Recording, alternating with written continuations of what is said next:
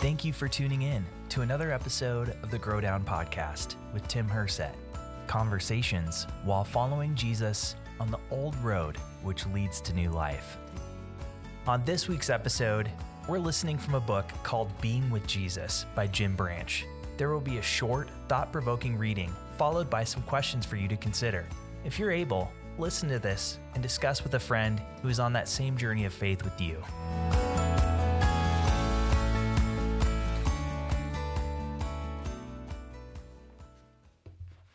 This episode of Being with Jesus comes from page 87 of Jim Branch's book.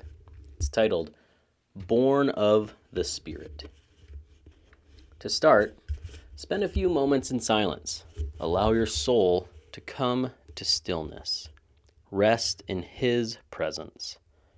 Allow the stillness to awaken you to His voice and His Spirit.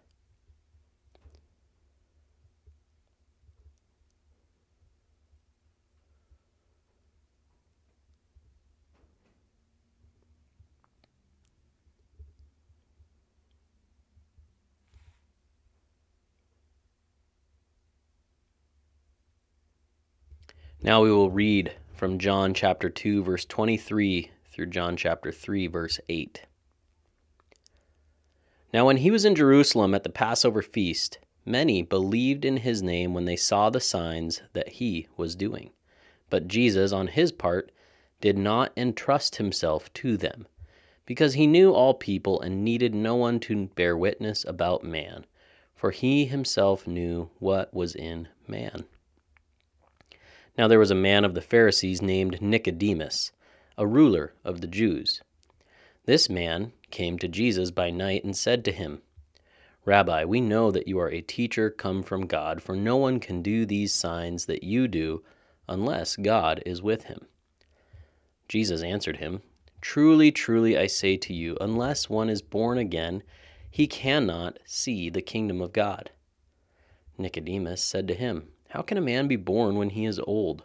Can he enter a second time into his mother's womb and be born? Jesus answered, Truly, truly, I say to you, unless one is born of water and the Spirit, he cannot enter the kingdom of God. That which is born of the flesh is flesh, and that which is born of the Spirit is spirit. Do not marvel that I said to you, You must be born again.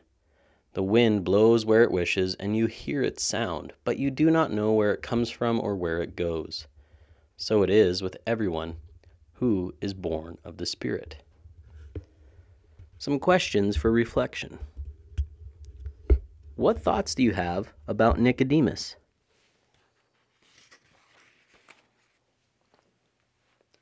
How are you like Nicodemus, and how are you not like Nicodemus?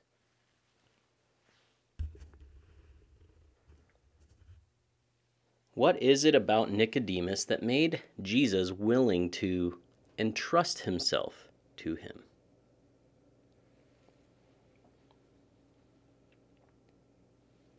What was Jesus talking about when he said that we must be born again?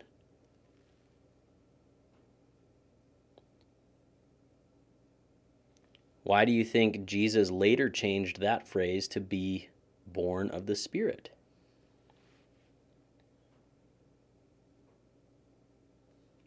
How would you describe the Holy Spirit? How did Jesus describe the Holy Spirit?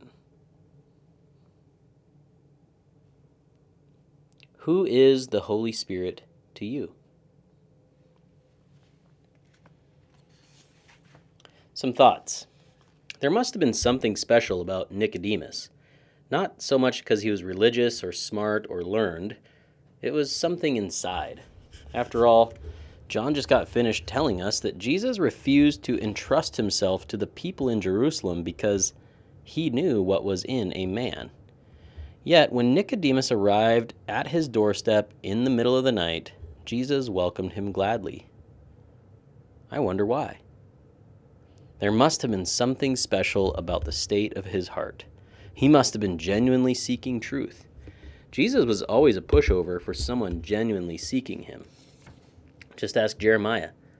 You will seek me and find me when you seek me with all your heart. I will be found by you, declares the Lord. That's from Jeremiah chapter 29, verses 13 to 14. So, on this particular evening, Nicodemus comes seeking. He comes because he realizes Jesus is different from anyone who has ever who he has ever heard talk about God before. There's something special in his words and in his spirit, something that Nicodemus can't quite describe, something he can't quite put his finger on. There is a life and a power and an authority in Jesus that he has not seen or heard before. And this spirit makes something deep inside Nicodemus lean forward. It's like Jesus touched something within him that he didn't even know was there. As the conversation begins, Nicodemus is immediately challenged and amazed. Jesus has a whole new language, a whole new paradigm, a whole new way to look at and talk about the life of faith. This new picture that Jesus seems to be drawing is not so much about what you do, which has always been the cornerstone of the entire Pharisaical structure, but first about what God does in you.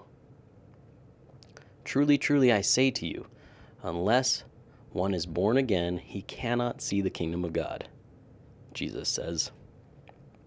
And this blows Nicodemus's mind. How is that even possible? A person can't go back into the womb and be born all over again. But Jesus is talking about spirit, and Nicodemus is thinking about flesh. For Nicodemus, the physical world is his reality, but for Jesus, the true reality is the world of the spirit. The flesh is only fleeting and temporary.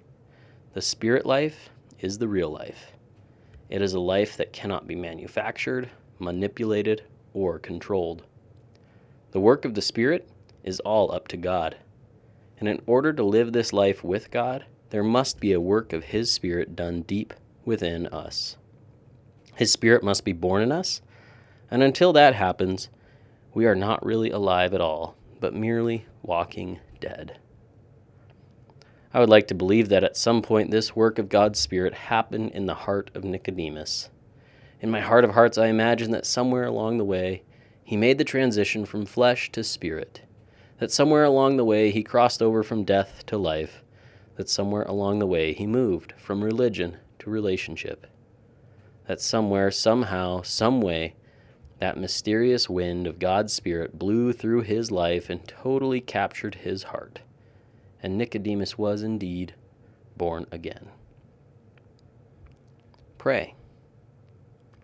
Pray for the movement of God's Spirit within you and around you today. Pray that something new would be born in you. Pray that those around you, those like Nicodemus, might be born again.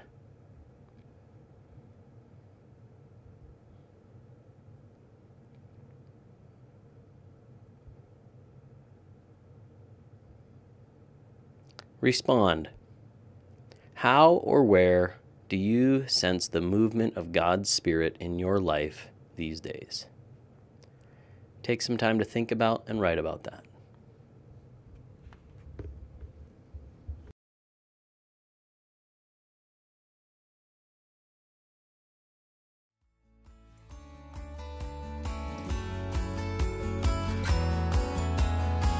You for listening to another episode of the Grow Down Podcast. Do you like what you hear? Share with your friends and family. The Grow Down Podcast. Find us on Apple Podcasts or Spotify.